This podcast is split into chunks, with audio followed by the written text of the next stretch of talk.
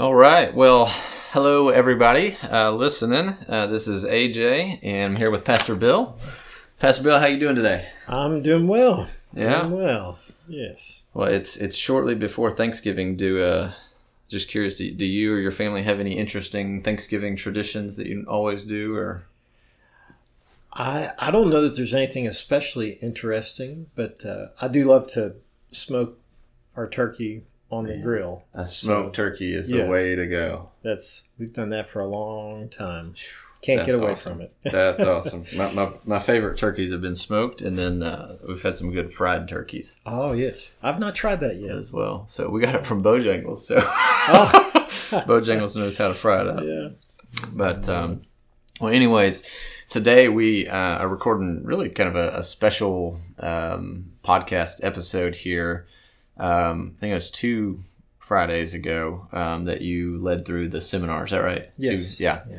So uh, we've been doing our, our equip seminars once a month, and uh, really these are to really equip uh, our people um, to think biblically about a variety of topics and to engage uh, cu- culture and world and again just a variety of topics um, with a biblical mindset on those and so past couple months we, we've tackled a few different things um, getting into philosophy and then um, this one for this month you led us through the book um, love thy body by nancy Pearcey and um, I, I just it, it's a phenomenal book for those listening. If, if you haven't um, read it, you'll you'll get really a, a summary of that today Yeah.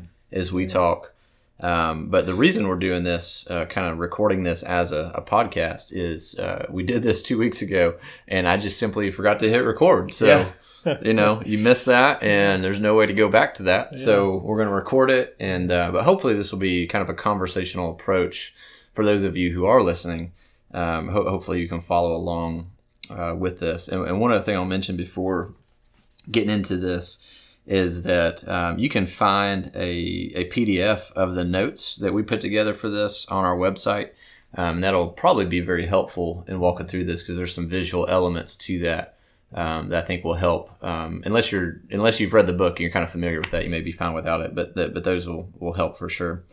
So, um, Bill, let me just just ask you as we start this, um, just kind of briefly, like, why do we need this book? Mm. Like, what what, what does it give us? What do we need from it? Yeah, that's a good question. I, the first thing that comes to my mind is um, I can't remember exactly where it is in the scripture, but uh, the Bible tells us that as a man thinks in his heart, so he is. Yeah, And uh, maybe that's uh, nowhere.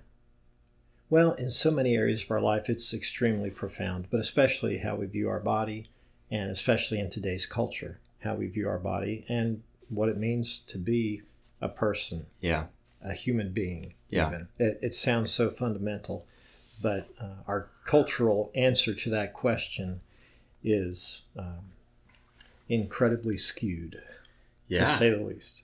And uh, so that's been a helpful thing about this book is to to begin to understand more about how we got here. uh huh, How, how Right. did we get to this point um, where it's so far removed from what the scripture says, uh, even though at times using some maybe similar language? yeah, yeah, yeah. Using the Totally same language but different definition. Yes, um, yes. It's, it's really actually deceptive. Yeah, uh, Yeah. to do that. And um, you know, it's it's interesting timing uh, of how the Lord just orchestrates things. Um, this past Sunday, uh, you know, I had the opportunity to preach, and so much of that passage in 1 Corinthians six just lines up so much with what Nancy Pearcey yes, talks about in this book. very much so. Um, just Yeah. it, it was phenomenal. That that was really helpful for me, and and I think even for folks who are- were here or listening to the sermon Sunday, if, if you're listening to this now as a follow up to that, this they they just go together so well. yes, Um, so I hope that'll be helpful. Um, one, one of the things you started with in the seminar was Romans 12, and I- I'm just going to read that and, and kind of let you take it from there. Why, why, why starting with this this passage? Romans 12, 1 to 2 says, I appeal to you, therefore, brothers, by the mercies of God, to present your bodies as a living sacrifice, holy and acceptable to God, which is your spiritual worship. Do not be conformed to this world, but be transformed by the renewal of your mind, that by testing you may discern what is the will of God, what is good and acceptable and perfect. Mm. Yeah. challenging verse. Yeah. Challenging verse. But uh, it's especially interesting in light of the whole context of Romans, where Paul talks about the, the glorious power of the gospel Mm. and what Jesus has done, uh, but also the what we would call the total depravity Yeah. of man. You know, man, there's enough in creation to see God uh, and to see that there is a creator, but man is not thankful. He doesn't worship God, and God gives him over. And you see all kinds of horrible things that Paul describes happening, which is exactly what we see Yeah. in our day.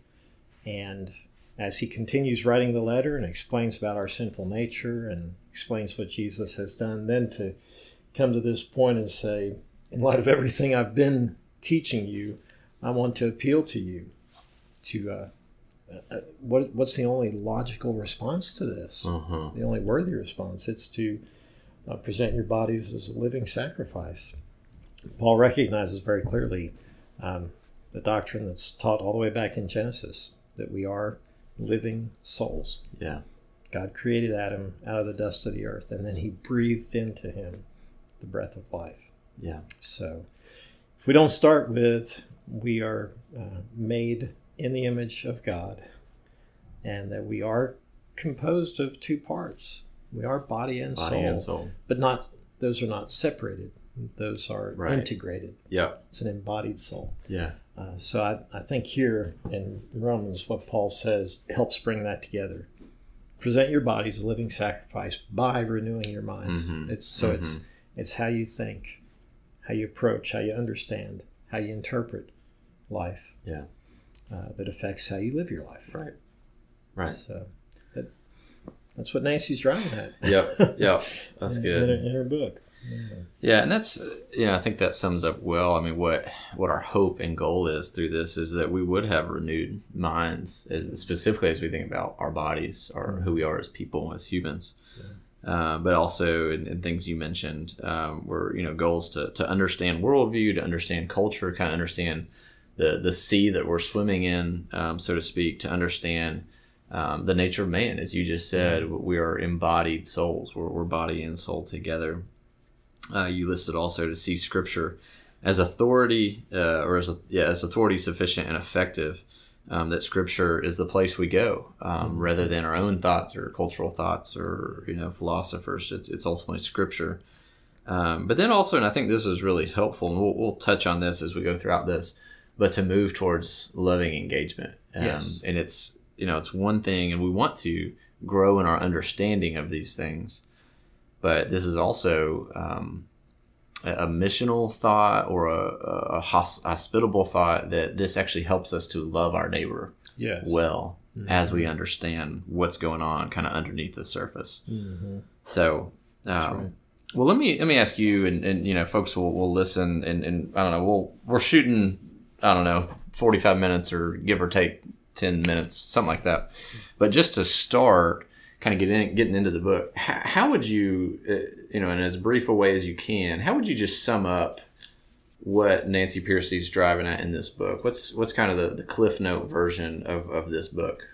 Yeah, I, I think that um, basically she is seeking to understand why people think the way they do, and especially um, not only how people justify their own actions, but um, that insistence that they have on being recognized and supported in what they do, and, and why they believe that is such a we maybe call it a fundamental right. Mm. You can't challenge me. You can't correct me. Yeah. This is how it is because it's how I think and how I feel. Mm. And uh, so she's seeking to explain what lies behind that thinking and how we can address that thinking with Scripture Yeah.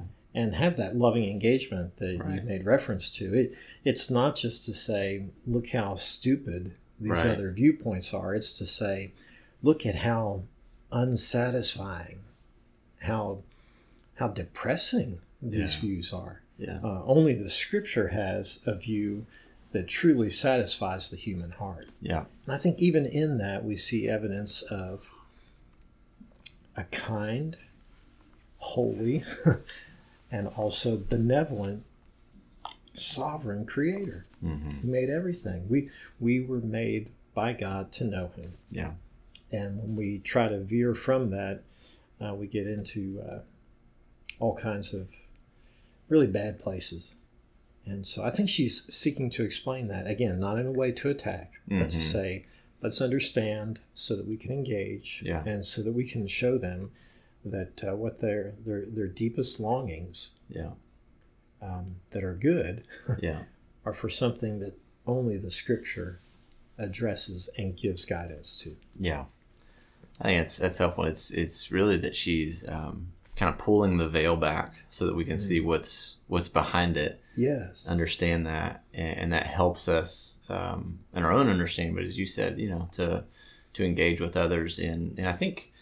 I think uh, as one of our elders, Ken, in, in our discussion the other night, even mentioned at the end of um, really we would all this isn't to say hey look at how stupid these views are but but really he pointed out um, that this shows us where we would be were it not for god's rescue Yes. of us and our, our thinking as part Absolutely. of Yeah. that um, so it should grow gratitude not pride Mm-hmm. um, if it grows pride there's there's something off there. Yes, absolutely, absolutely, and I think too that it, it can also help us see where some of our thinking is unbiblical. right We may not have taken it to the same extreme, right but these issues fundamentally yeah have to do with what our, our hearts love and how that, that love, that desire in our heart for certain things or for certain freedoms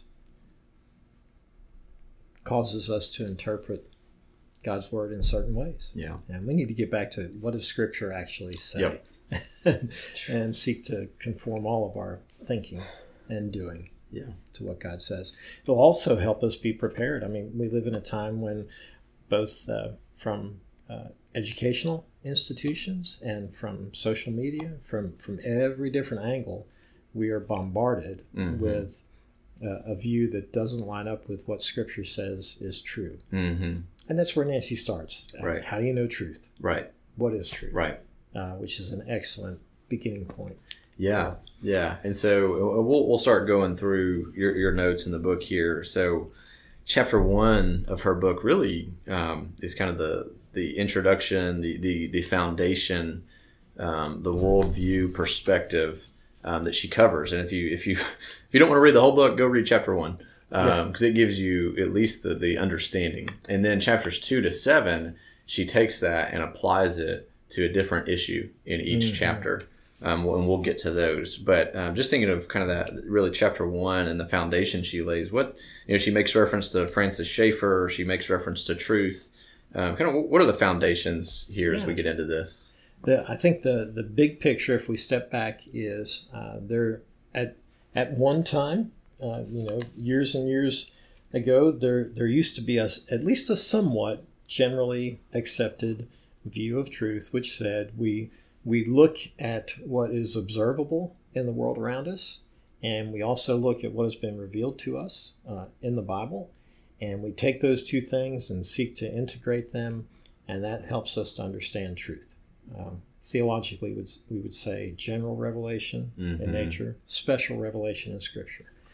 Um, but that that view of of truth um, became more and more questioned, and uh, there were those who said, uh, "Hey, the only thing that is true is that which we can measure objectively: science, Mhm. facts, Mm-hmm.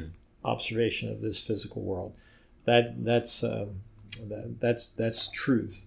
And then they would say there's another type of truth that applies to things like morals and values, and you you kind of have your own authority Yeah. to establish that, and it may or may not line up with the factual realm, but that's okay. You can have these two different strands. And so Francis Schaeffer said he he had the uh, illustration of it two story house. The upper Mm-hmm. Yeah. story is the moral Yeah. values, uh, the lower story is the facts or science, um, the more objective.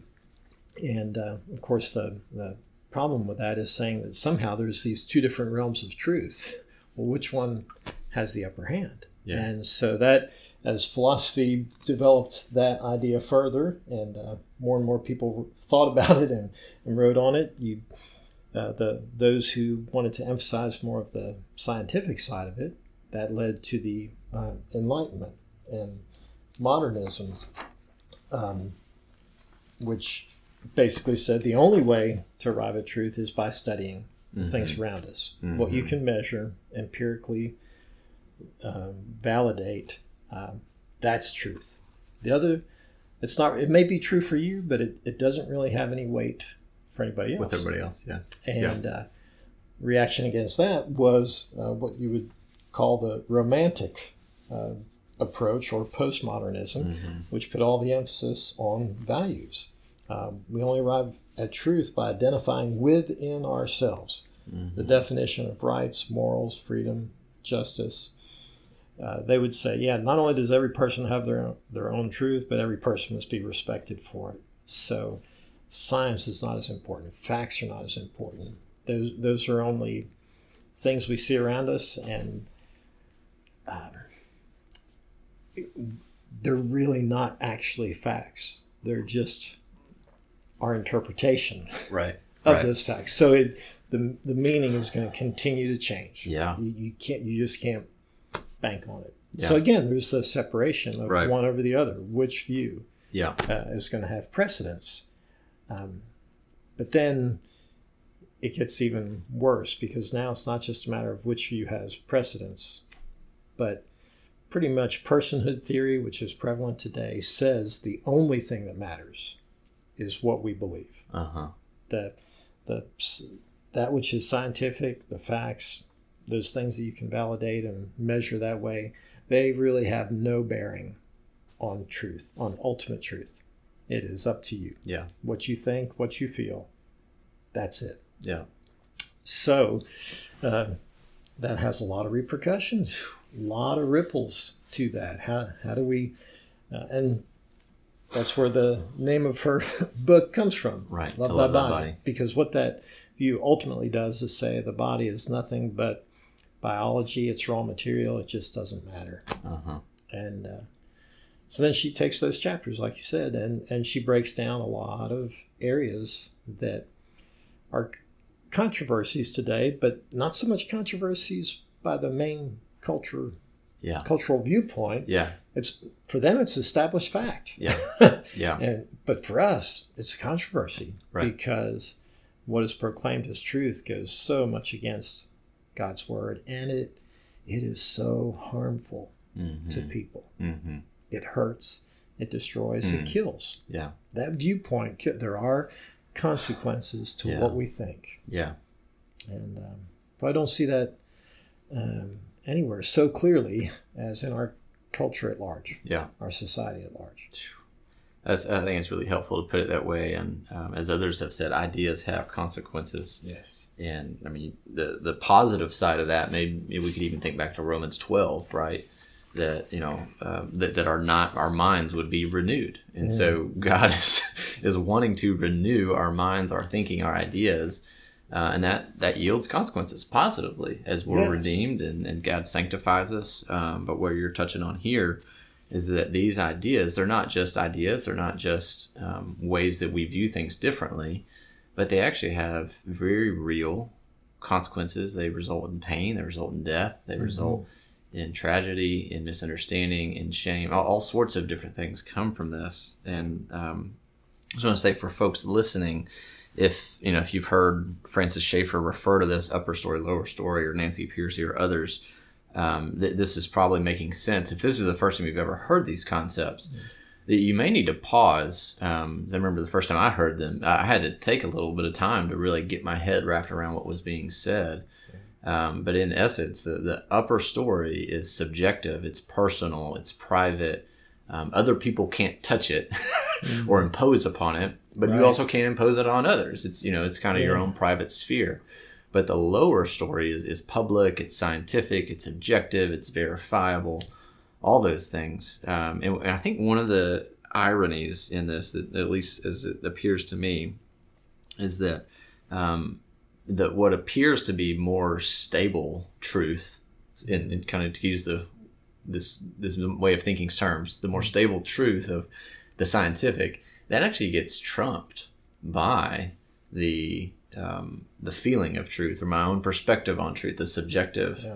like it, it, it predominates over the verifiable, uh, which is really interesting um, to see that. But uh, just if, if y'all look look at the notes, um, listen back to this. If you're if you haven't, if this is still kind of fuzzy, you may want to pause and just just think about it a little bit, see some of the notes.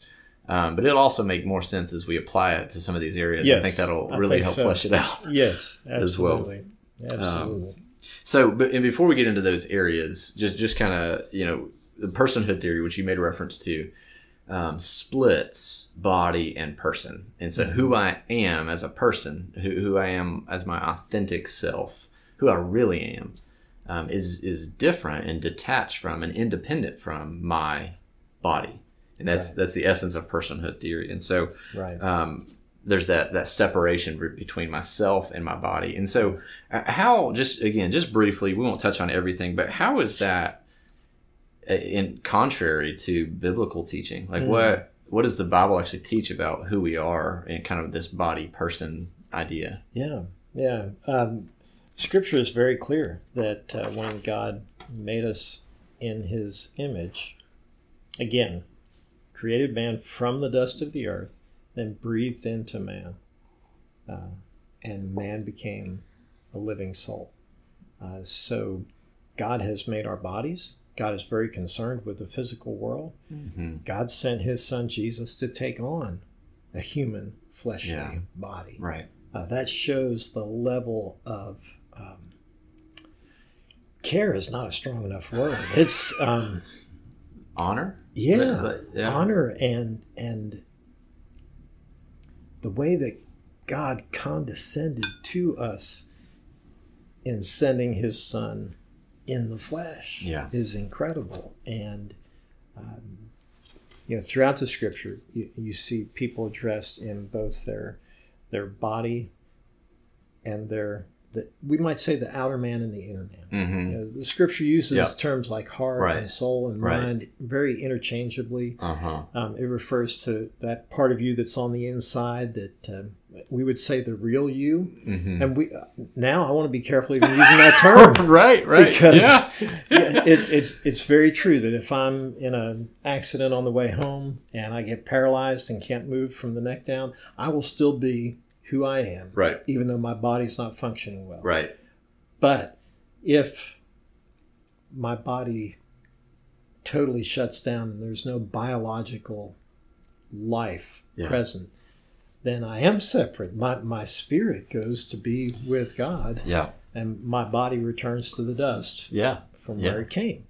And um, uh, so, but still, that that um, the the point of all that is simply that I am more than my body, Mm-hmm.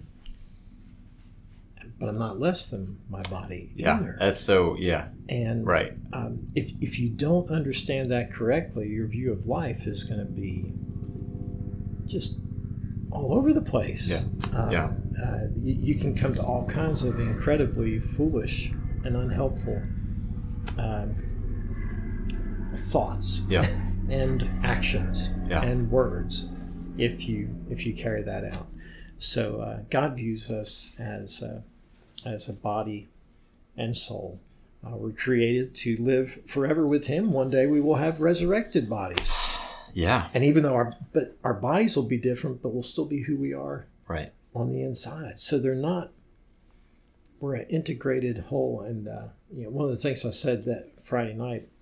I don't know if I made a big enough deal of it, but that's one of the reasons that death is such a horrible thing. Hmm. So that's not how things were supposed to be Mhm. from the beginning. Yeah. Sin brought death, Yeah. and death brings that separation of the body and the soul. And uh, the the view that we get in Scripture of what what it's like now for those who have died, trusting in the Lord Jesus, they are in God's presence, and they are. You know, we get that one view in Revelation. They're they're asking how long. Yeah. Even creation itself, Paul says in Romans, things are, are broken. They're not how they should be. There's death Yeah. and and creation itself longs for and groans groans for our resurrection Mm-hmm. so again if if our bodies weren't important, I don't think there would be a resurrection. Mm-hmm. Mm-hmm.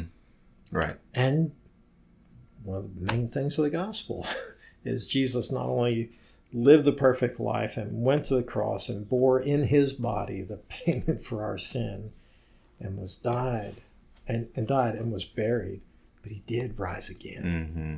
And he was raised in a resurrected body. body. Body that could be recognized, Right. Right. body that could take in food, Yeah. body that could be touched, Yeah. But a body that could also all of a sudden appear in the middle of a locked room Yeah. Yeah. Right. Right. and then disappear. yep. I mean, we we can't even begin to explain what this imperishable body Uh huh. is really going to be like. Yeah. But we do know that the day is coming when God's going to totally put away all sin. There won't be any evidence of it anymore, no Yeah. influence of it. And what will we be? People in resurrected bodies. It's so so helpful, yeah, even to think about Revelation and the picture we have that um, we'll be physical, we'll be bodily, and then the new heavens and new earth is physical. Like it's Yeah. it's not just some ethereal spiritual realm that you can't touch. No, like God actually is going to remake, renew the new heavens and the new earth, and we'll be there in our, our new bodies. So Yes. Um, that, that's that's a good good helpful start as we get into this. Well, let's let's get into some of the issues. So chapter two, she talks about abortion. Chapter three, she talks about euthanasia, um, and there's a lot of overlap in these two chapters. I mean, they're, they're really both about life and death, um, and on the front side of life and on the back side hmm of life. Um, but and so there's a lot of what she talks about that applies in both categories. But um, can you just whether you do it through both of them or just kind of pick one and then we'll tack on the other at the end? But can you just walk us through um, how we're to think about um, life and death? Yeah, yeah, absolutely. Um, I think I will try to just kind of combine them because both of them are really about defining wh- when is a person alive. Mhm. What does it mean to be a person? Yeah, you know, all all of this, uh, uh, the the understanding of who we really are as human beings is so significant because it affects how we determine when is a person alive Right. when do they have value how, how do we look at anthropology the study of man Yeah. what is man yeah, what is he really? Well, if he is body and soul, then we have to consider questions of life and death. And early on, uh, when um, after abortion was first legalized in Roe v. Wade, um, a, a lot of the conflict, I guess you would say, or uh, how things were often presented, is that hey, this this this child in the womb is not actually a living soul yet. Mhm. At, at Like some life point, hasn't begun Yeah, life has not begun. Well, now, fifty years later, um, Nancy makes reference to this in her book, and I think she's correct. No, no respected bioethicist, whether they're a believer or not, uh, disagrees with the fact that life begins at conception hmm um, not to be too graphic, but one of the illustrations I love in her book is that scientists have found that when the sperm unites with the egg, there's a spark.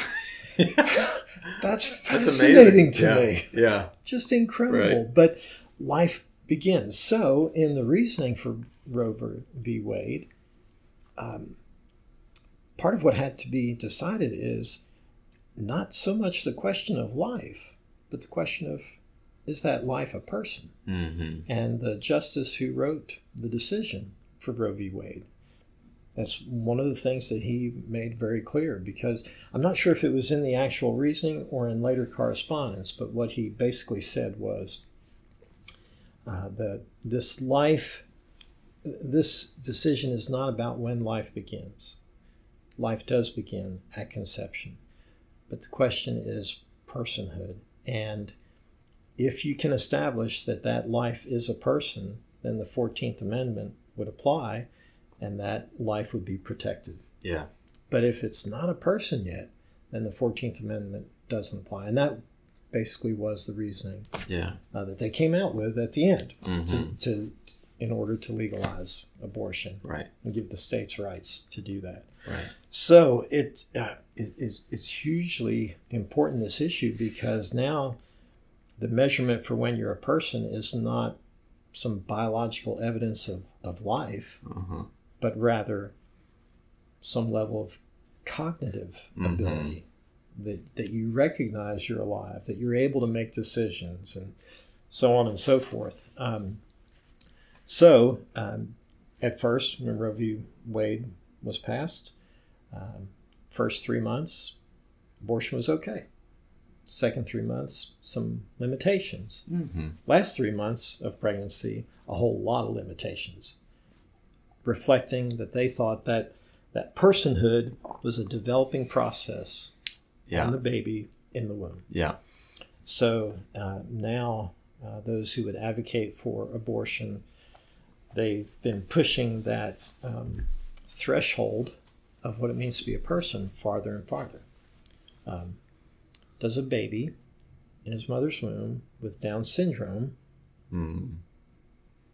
That's you know that it's not really a person because there's Right. something that's harming the uh, the value of that life or the satisfaction of that life or the potential happiness of that life. So if there is anything that we can arbitrarily throw in there to say this is actually a life that qualifies as a person, Mm-hmm. so that gives them the greater freedom. That's why you can hear some abortion advocates say or promote the idea of abortion right up till birth or even after. Um, that's why Mm-hmm. in many countries of the world, um, abortion can be done on the basis of gender. Mm. It's not a question of is there life there. Mm-hmm. Is that life really a person yet? Well, I can make that determination. This baby doesn't, you know, it's not a fully independent. I know you Mhm. shared with me how you had a discussion with someone about Yeah. uh, their definition of when is life able to sustain itself? Right.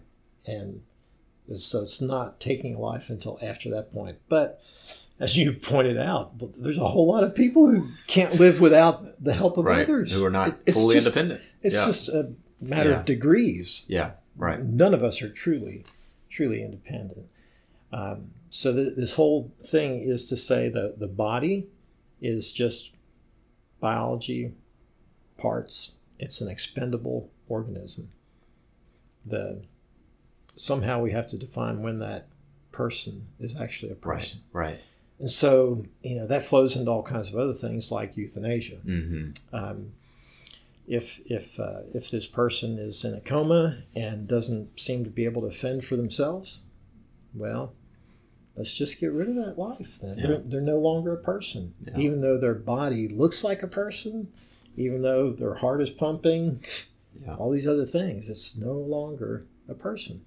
So as soon as you say that that determination of personhood is this arbitrary, kind of subjective thing, then it opens the doors for all kinds of abuses. Yeah. And um, yeah, that that hits very close to home. Mhm. Um, I, I know families who have children who have Down syndrome, and those are precious, precious children that Mhm. those families would be would really miss out if their son or daughter had been aborted Yeah. and wasn't there now. Yeah. I, Right. I, I know other families whose children, for for various reasons, may never get beyond the mental abilities of a three-year-old. Mm-hmm. But that child brings joy Mm-hmm. to that family. Mm-hmm. And uh, I know of one in particular who, by everything we can tell, she loves Jesus. Even Mhm. though to talk to her, you would think she doesn't understand more than what a two or three year old would understand and can't fully communicate. Right. It's evident in talking to her that she knows and loves Jesus, and she brings joy to everybody Yeah. that she's around. So why should that young woman be considered not a Not a person? Yeah. It's horrible. Uh, that's why a lot of you know folks who uh, formerly promoted abortion, uh, uh, there are various women authors who were uh, you know very much uh, feminist and, Mhm. and in favor of abortion, become pregnant. They say they'll write articles saying this totally changes their view of that life within Yeah. them Yeah. But then they can get to the end of the article and say, however, that that's a life that I might have to be willing to kill. I'm not going to deny it's a life, but it's not yet It's a person. not a person. Um, so, a lot of uh, lot of ripples Yeah. for that one too. But it, life and death Right. does matter. In order to make those decisions, it, it matters how do you view a person? Yeah. What does it mean to be a person, Yeah. a human being? Yeah, that's yeah. I just I appreciate you walking us through that, and even um, and hearing you, you summarize the thoughts, but also um, the the heart, the emotion, the love behind it as well.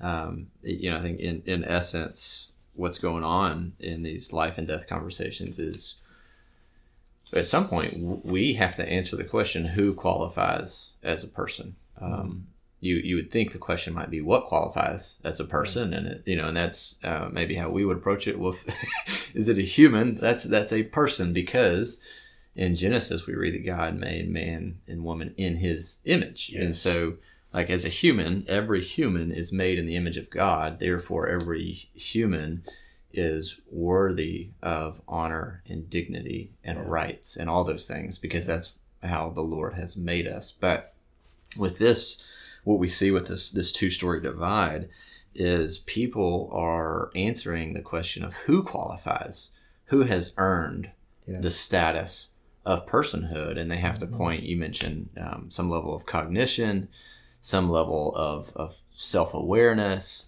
some level of independence, or they have to draw a line somewhere. Yeah. Um, but it's very subjective. Um, it's very, um, and you talk to 10 different people and you're going to get 10 different answers on where that line is. And, um, I mean, I, I think it's it's scary in many ways to think about because if somebody else is deciding who qualifies as a person, who who's going to stop them from continuing to push that line further and further and further along? That's right. Um, and so, uh, for me, this is even reading this chapter and hearing you the other night was very helpful um, because I used to think, and, and you referenced this, that really the abortion conversation was one about life. Like, when Yeah. does life start? Which is really a biological question. Like, when is when is life a life? But as she references, and as you said, it's not about life. It's about personhood. It's about who qualifies. When does when does someone qualify as a person? and that has helped me even um, thinking about uh, how does this help us engage with others it's helped me engage with others um, in a, a better way um, because you can actually get at some of the like you can drive to that point Mhm. of well what where is your line if you're if you're a proponent of abortion or euthanasia or something like that where where do you draw the line of personhood Yeah. and, and you can be you can talk about it at that level and present scripture biblical truth um, and even and she does this throughout the book she brings scripture into this but even if we if, if we just were in a conversation and, and, and we didn't bring scripture into it we can just point to biology Mm. that biologically a, a human begins when that sperm and that egg or that Yeah. sperm fertilizes the egg like that's that's a human biological life and so we're uh, from a biblical perspective are doing no different than we would do from a biological perspective Yeah. and i think that's very interesting because the other side the personhood theory side they have to draw the line not on biology not on scripture but really on their own subjective interpretation of where they think the line should be Right. And it's constantly moving.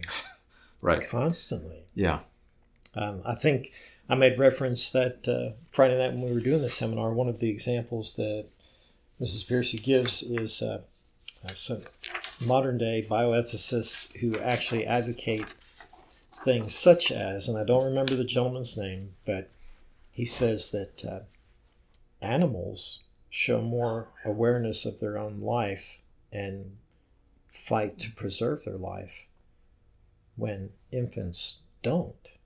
And therefore, his conclusion is it would be more humane if we didn't use animals in research, but used babies. I, it's unbelievable I- somebody would say that yeah. I, how in the world yeah do you get there? Yeah. But that is where you go if you, if what? you don't have an right. objective measurement and if you don't understand that that being a human being is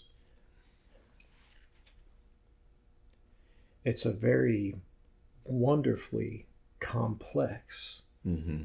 and in some ways mysterious union yeah. of body and soul right right and if if, if you lose that then there's no telling where you'll go. And and really, when you think about it, behind a lot of the issues of racism Mm-hmm. and slavery, Right. Child yeah. trafficking. Yep. all the things that are are going at at some level, it it comes down to this lack of understanding. Well, what qualifies as a person?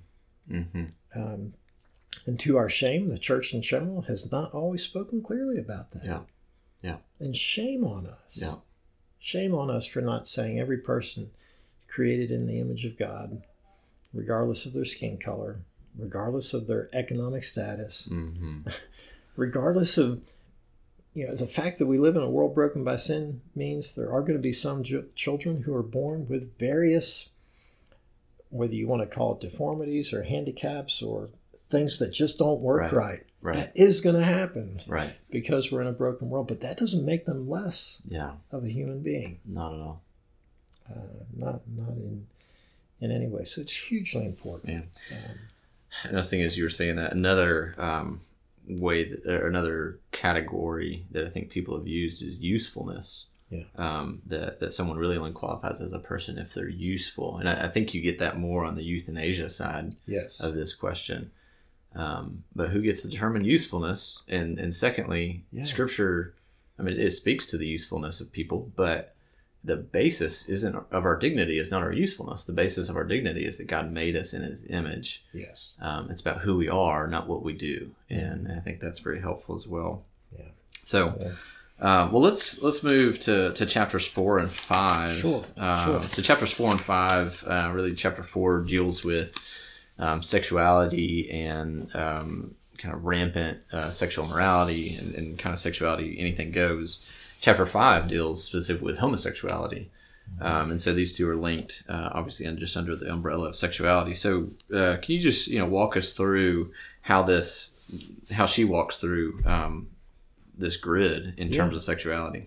Absolutely, and and, and really, it kind of connects with uh, chapter seven as well on transgenderism. So Uh-huh. I, I think we could. Yeah, You'd mentioned before, Put maybe we together. can lump these together. Yeah. I, I really think all three could come together. Yep. Um, but basically, if our bodies are totally separate from our persons, which is what personhood theory is, then we can do as we please with our body, and it doesn't affect who we really are. Mhm. So there's no limits. We're just totally free. You know, our, our bodies are just um, biological pieces, and, uh, and and we can use them without affecting who we really are as a person. So to use the upper story, Mhm. lower story thing, there's a separation between the mental and emotional relationship and the physical relationship. And personhood theory would say you can do whatever you want physically, and it's not going to hurt the real you. Uh, the reality is that even with um, all of the so-called freedom, sexual freedom Mhm. in our culture, people are ending up uh, empty and lonely and despairing, without emotions. They don't know how to relate to one another. Uh, hookup culture is just go ahead and enjoy any physical pleasure you want. You you very intentionally.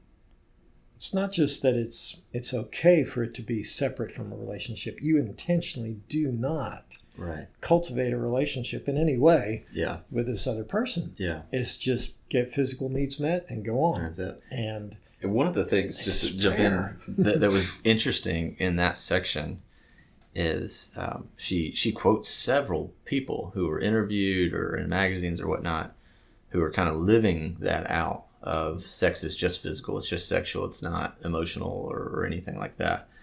And the reality was like that they're trying to live that out, but but reality is confronting them differently. Like they're being confronted with the reality that sex is way more than just a physical thing. yes, Yeah. Um, and so they're, they're, the, the worldview that they're bringing or believing or that magazines are putting forward is not lining up with what they are actually living out. That's right. That was interesting. That's right. The experience is is far far different. It was, uh, you know, it's fascinating in the sermon that you preached Sunday in that section of First Corinthians six where Paul talks about uh, sexual sins being against the body. Mm-hmm. He said it's unlike other sin, and and the reason that he gives is that in intim- in physical intimacy there is a joining. Um, God's design is that there's a man who will leave his father and mother, Mm-hmm. and he will hold fast to his wife, and the two of them will become one flesh. And that one flesh pictures that covenantal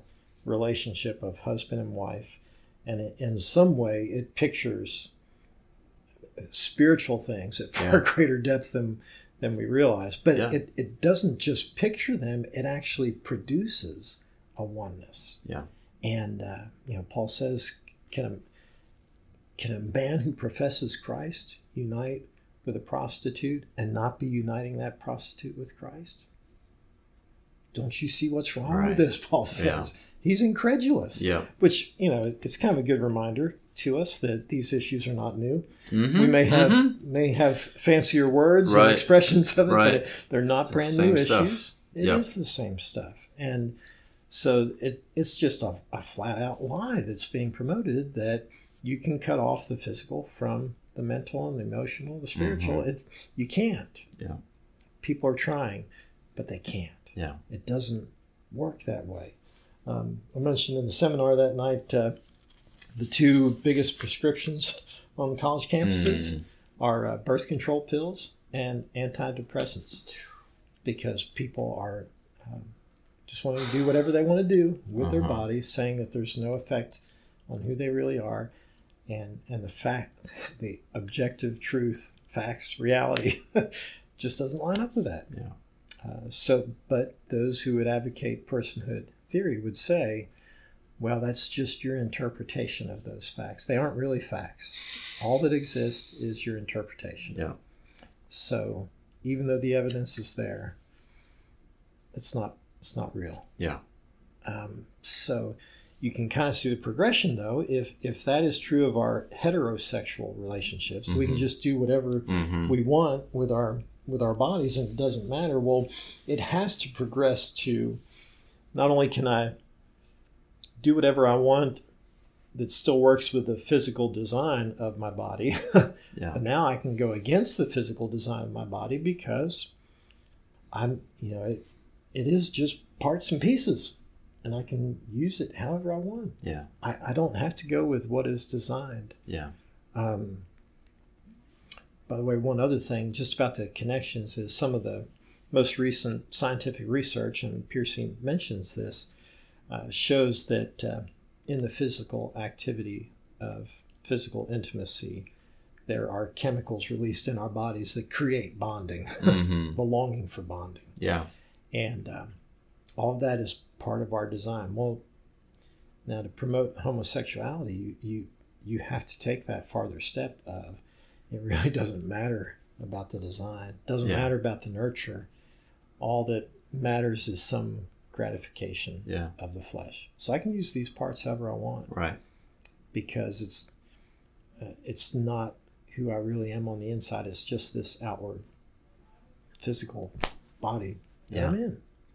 And so there's all of the sadness that comes along with that, all of the loneliness that comes with that, um, all of the um, not lining up with nature. Mhm. Uh, and again, even uh, scientists and medical experts would say they're biologically, physiologically, chromosomally, anatomically, in every way, males and females are counterparts to one another.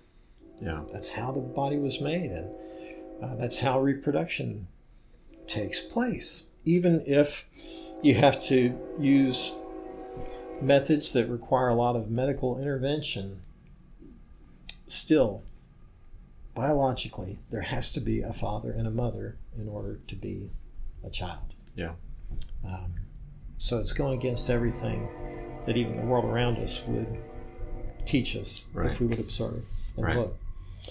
Um, but again, it, it goes back to separating the body The body and and the soul. Yeah. The- my thinking and my physical existence. So it's, it's all about how you, how you interpret. There's no Yeah. biological facts. There's only interpretations.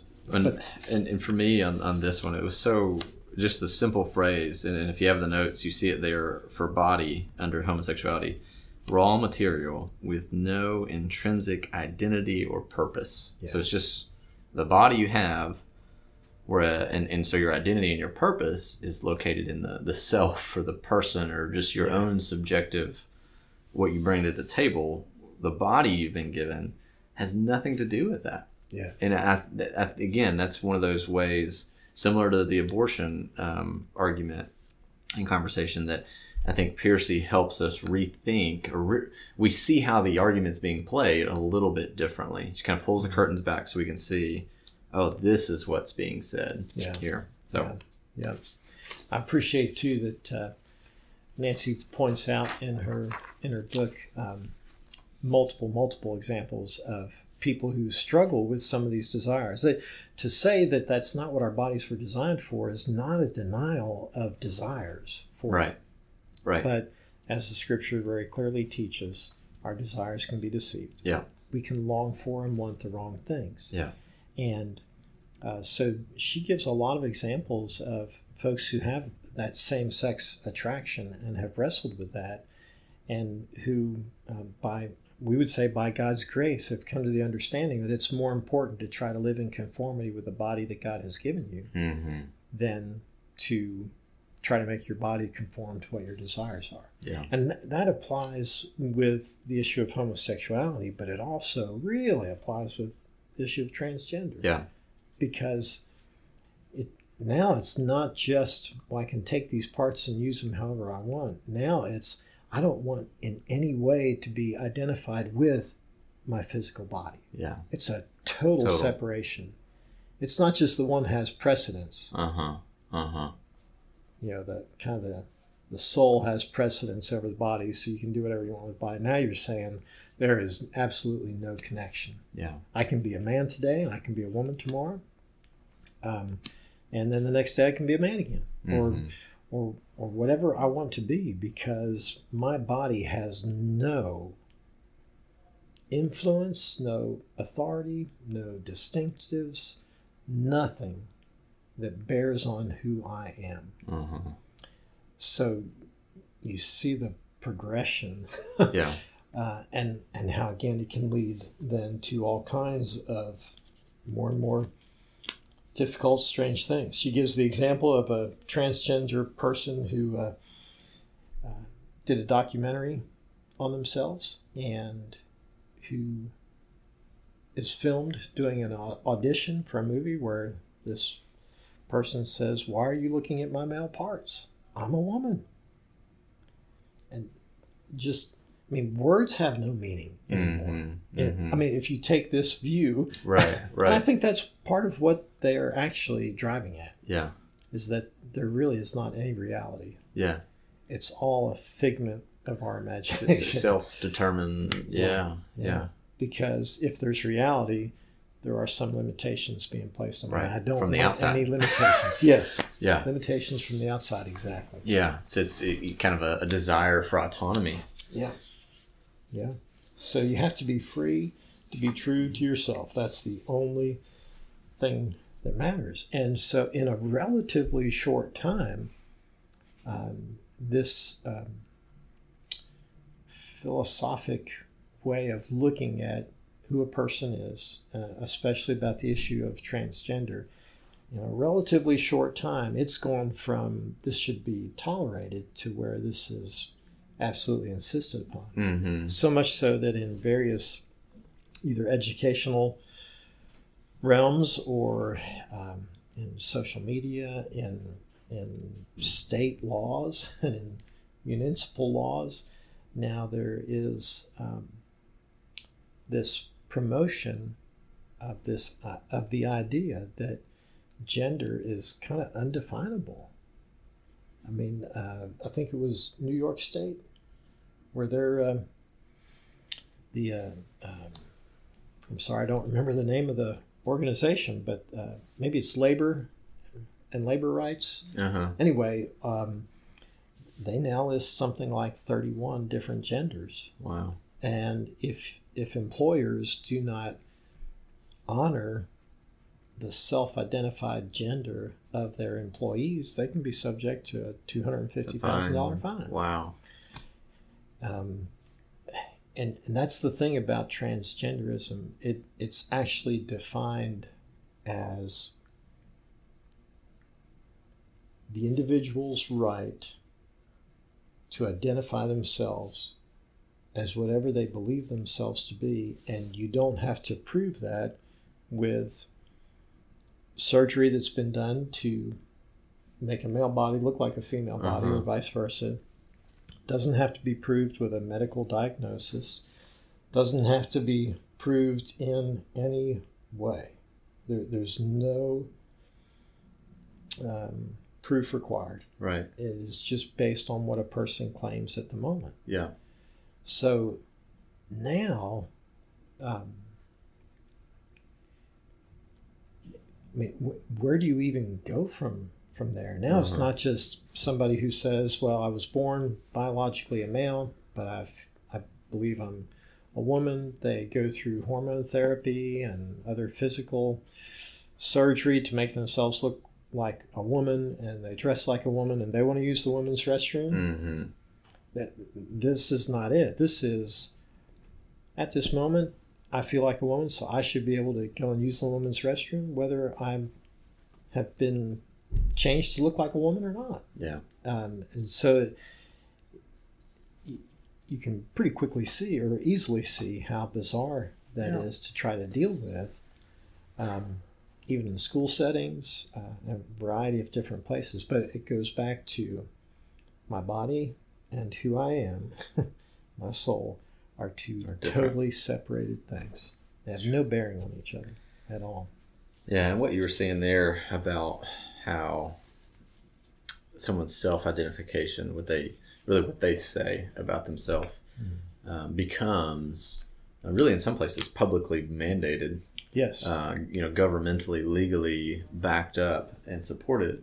It's really interesting to see that against or juxtaposed against their biology, because you, you would think, and maybe you would think that one's gender biologically i- is it's more verifiable, it's more objective, it's more Mhm. public, it's Yeah. all those things. Yeah. It's a it's a fact, and you'd think certainly that would be more reliable than what someone says about themselves and how how they perceive themselves to be, Right. um, their their own identity right. but we're seeing that flipped on its head um, and so the really the, the autonomous self i the authentic self is triumphing over any type of biology or, or verifiable or creational Mhm. biblical um, type of, of way of thinking about that Yeah.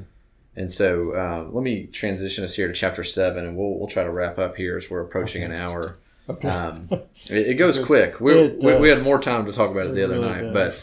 but um, in chapter seven, as Bill and I talked about it, it's it, it's certainly the hardest one to summarize yes. of all the chapters. Yes. But she she talks about relationships in society, um, about our relationships with other, and, and, and applies the same rubric, and uh, basically says that um, instead of seeing our relationships as determined by nature, and, and even as a Christian, we might say just determined by creation and kind of how that ma- manifests itself in nature.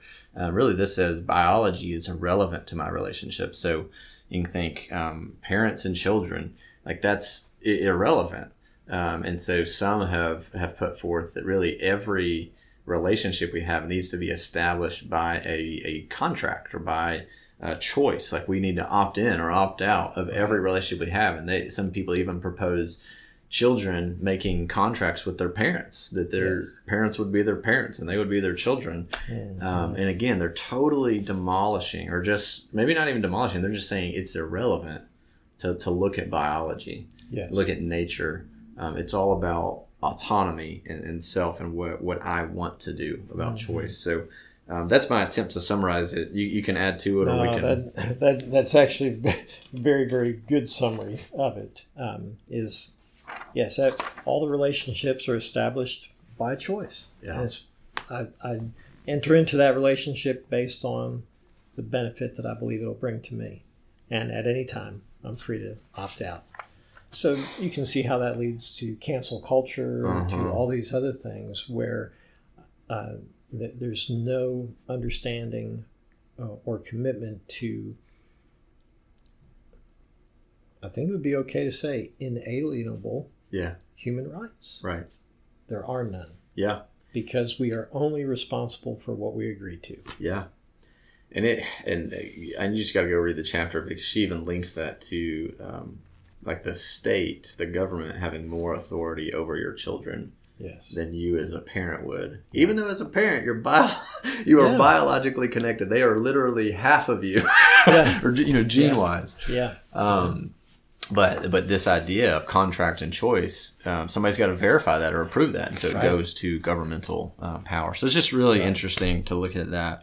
Um, but we'll, we'll try to land the plane here. Um, yes. I, I really appreciate the work you've done on this bill and, and just sharing this. Um, again, the I think the big picture in all of this is that so much of the thinking that we're surrounded by has put a, a wall up between self and our body, mm-hmm. um, making the body um, either demeaning the body or making the body irrelevant, um, lowering our view of the body, um, and, and really um, putting all of our stock in this autonomous and subjective self um, that we get to define who we are, or we get to define who other people are. Um, you know, we get to say when they're a person. Yeah. Um, and so it has yeah. consequences for others um, as well. And that's, uh, you know, as we said earlier, that's in contrast to the biblical view that God has made us soul, God has made us body, He's put us together. That that is what we are. Um, and so, if we stand upon the scriptural teaching, that lines up with biology. And, and as we say biology, biology is just another way of saying creation or what God yes. what God yes. has intended, how He's designed things to be. Yeah. And so, um, really, we see that biblical teaching, biological understanding go together mm-hmm. on these issues.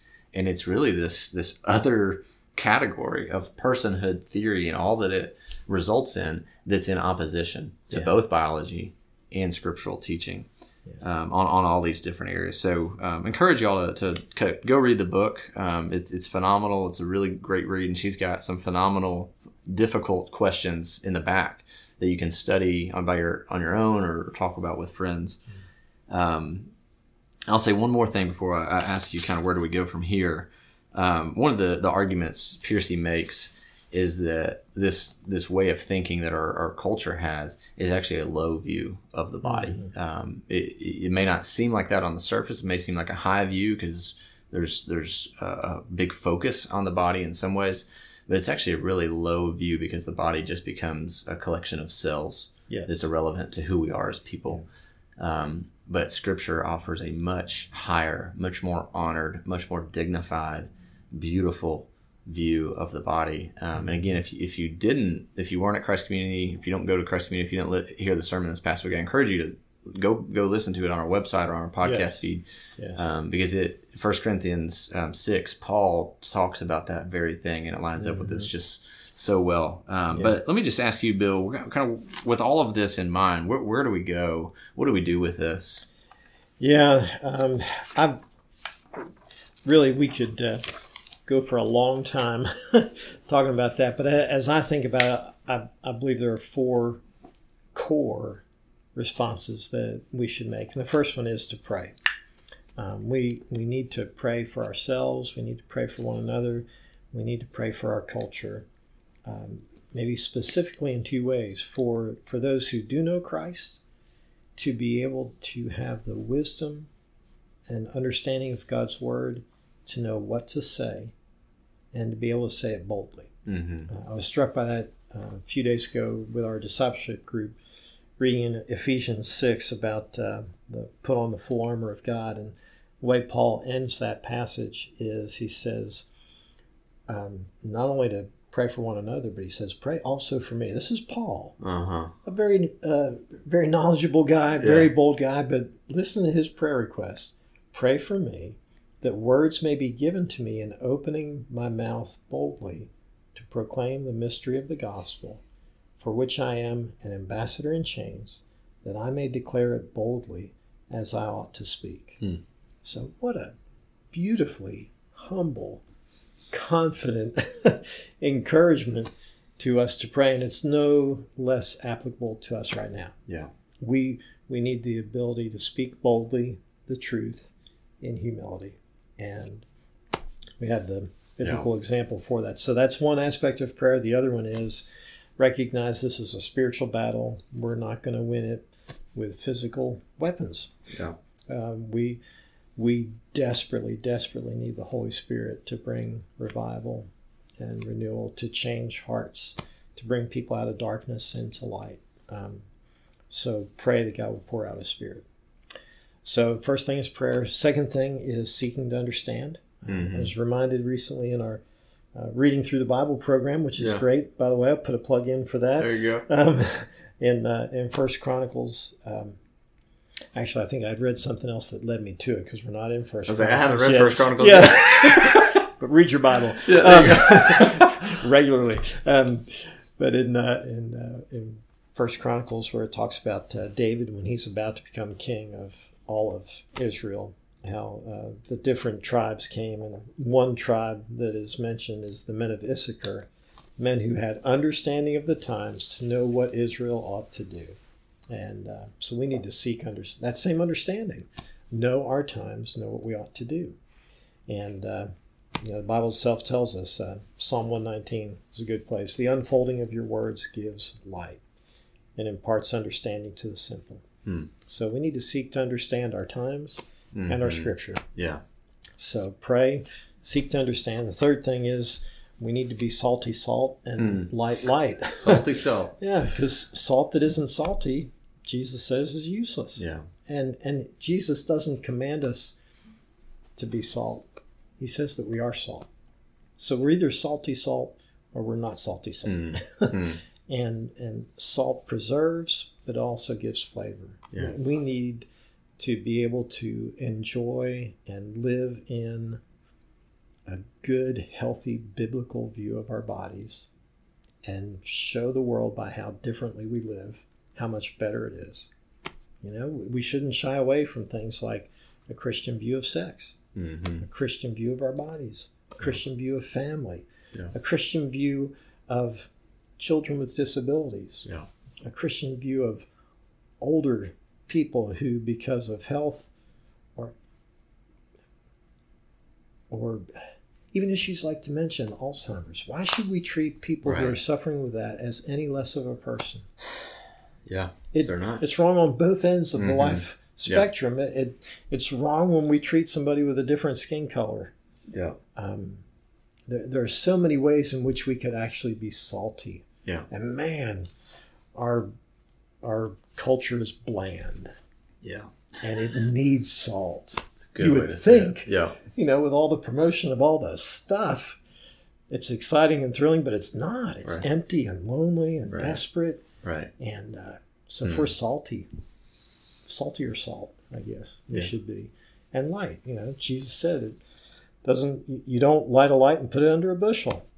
Know, it's not just a quaint little illustration for kids in Sunday school. It's for us. Yeah.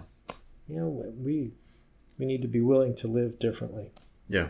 So uh, pray, seek to understand, be salt and light, and then uh, the fourth thing is welcome as Mm. Christ does. Mm. Um, to you know, the more we understand our own sin and our own frailty, uh, the more we understand the richness of God's grace, and the more ready we are to show it to others. And we need to show it to the folks who have had abortions and are afraid to admit that. Yeah. Um, I was struck in Nancy's book several times. She mentioned young ladies she knew who had had abortions, Christian girls who had had abortions.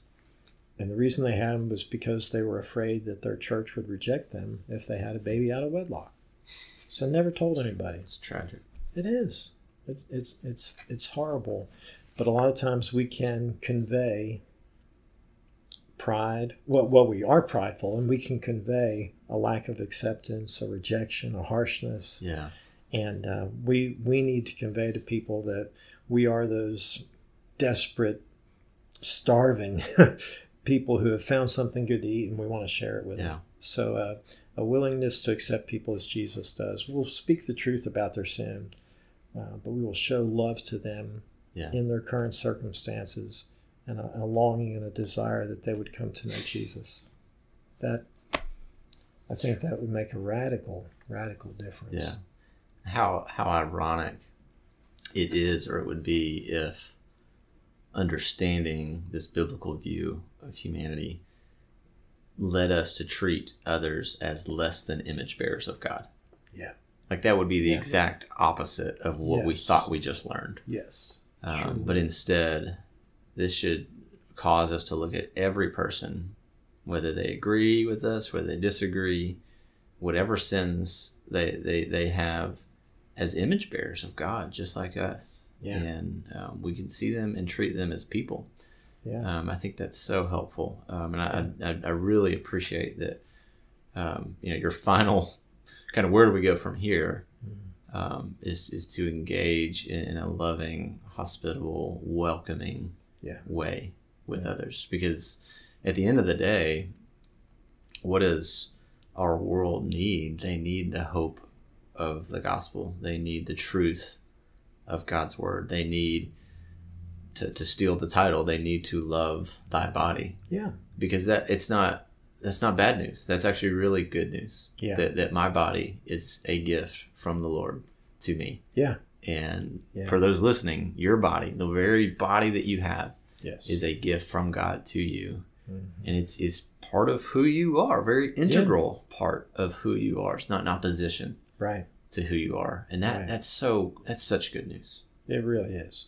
It really is. Our, our value is found not on what we possess in our, ourselves, but in the God who redeemed us Yeah. and rescued us. And that makes us precious in His sight.